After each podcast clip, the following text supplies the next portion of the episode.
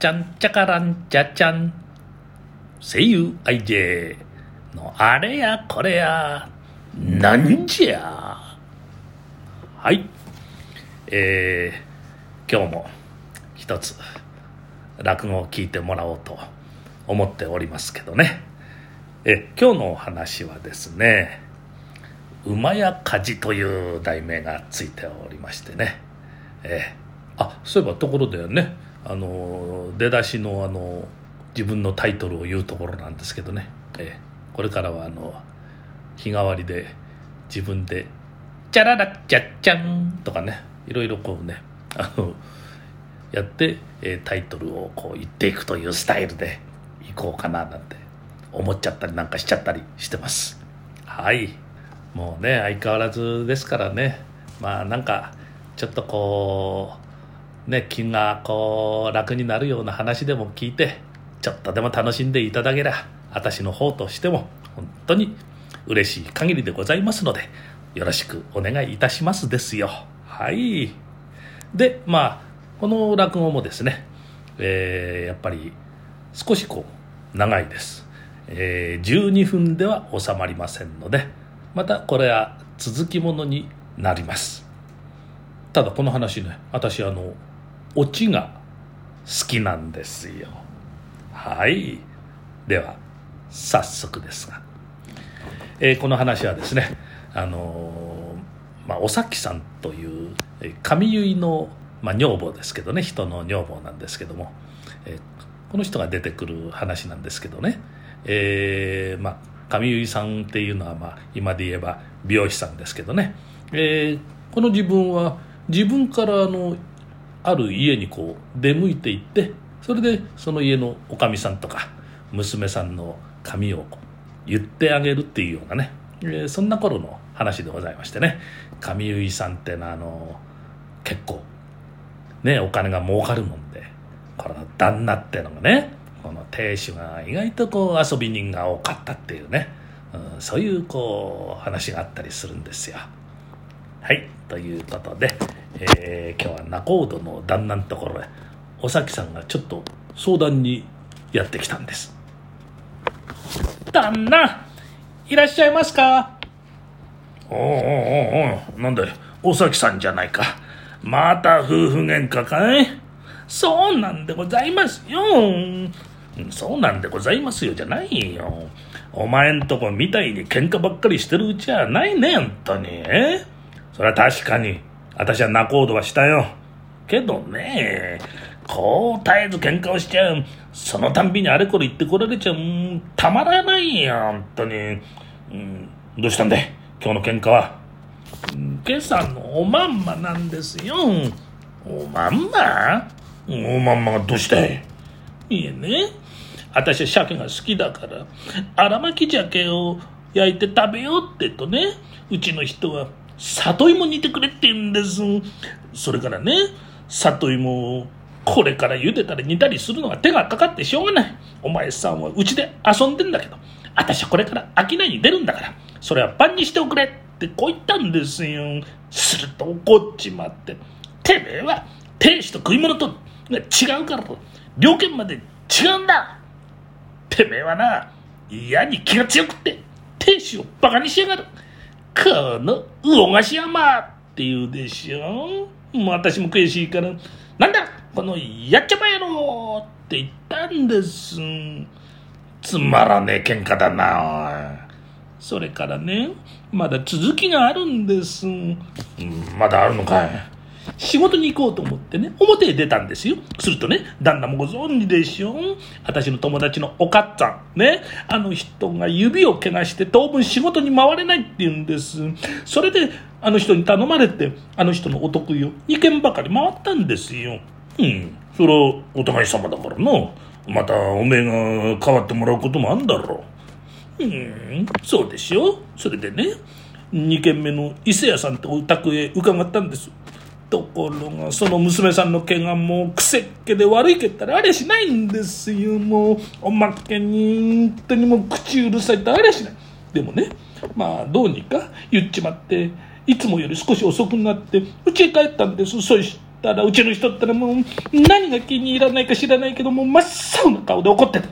どこ遊んで歩いてんだこの野郎って、もういきなり怒鳴りつけるんですよ。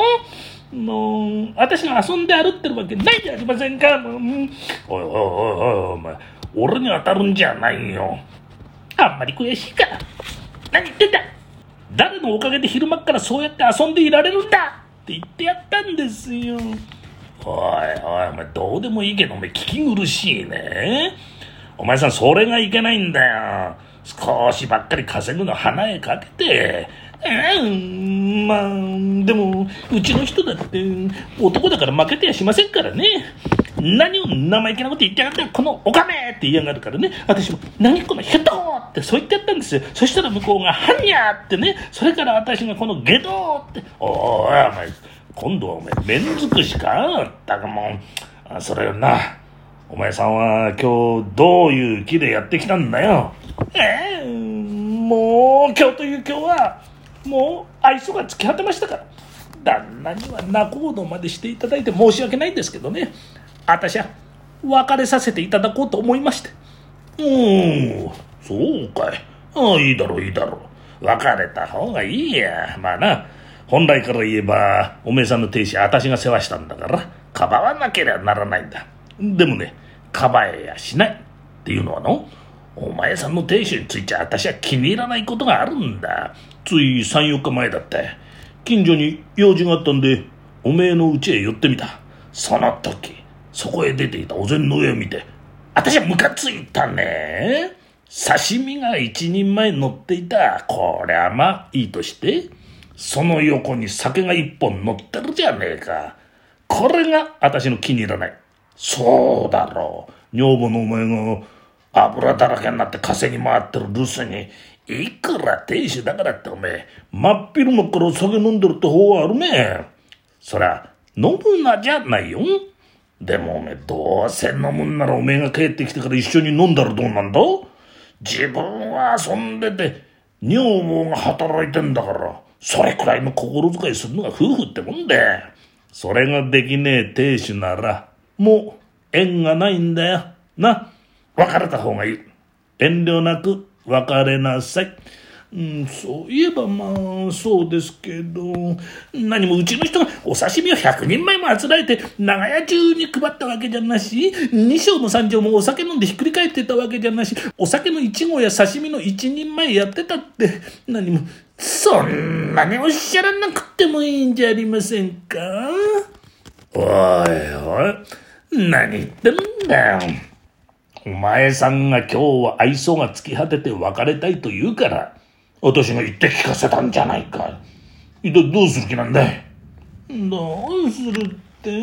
旦那、どうしましょう。それを私が聞いてるんじゃないか。そりゃ今日お宅へ伺うについてもう別れようと思ってることなんですが、いややっぱりおいそれと別れれませんね。ですけど私はあの人より7つも年上なんですから、いろいろと心配になってきて、もしも私がシワだらけのおばあさんになって、もうどうにもこうにも体も効かなくなってから、あの人が若い女をこしらえたりしたらもう悔しいじゃありませんか。その時食いついてやろうとしても歯なんか抜けちまって土手ばかりでもまったくまよくしゃべるねまったく驚くんだよお前。それじゃあ喧嘩になるはずだよ。けどね、あんないい亭主どこ探したっていやしないと思うくらいに優しい時もあるんです。今度はのろけかい。何言ってんだよったくおめえさんは。そうかと思うと今日みたいに憎らしいこともあるんですよ。もう私あの人の了見がわからないからもうじれったくって、まあそうじれたかったって困るよ。あの男の料金がわからないって言うけど、お前さんもう8年も一緒にいるんだろう。そのお前さんにわからないのに私にあの男の料金がわかるはずないじゃないか。しかしまあそうやってお前さんがいつまでくよくよしてんのも気の毒だから、一つあの男の心を試してごらんよ。それについて面白い話があるんだがな、昔お隣のモロコシの国に孔子という学者がいた。はい、とりあえずはこの辺にしておきたいと思います、ね、このもろこしの国の孔子が出てきたところで今日のところは前半終了とさせていただきます。はい、オチがとにかくね、私の好きなオチですから楽しみに待っていただけたらと思います。さあどうなんでしょうね。落語が好きな方って結構いらっしゃいますかね、いらっしゃると嬉しいんですけどね。じゃあまたお会いしましょう。はい、さよならさよならさよならバイ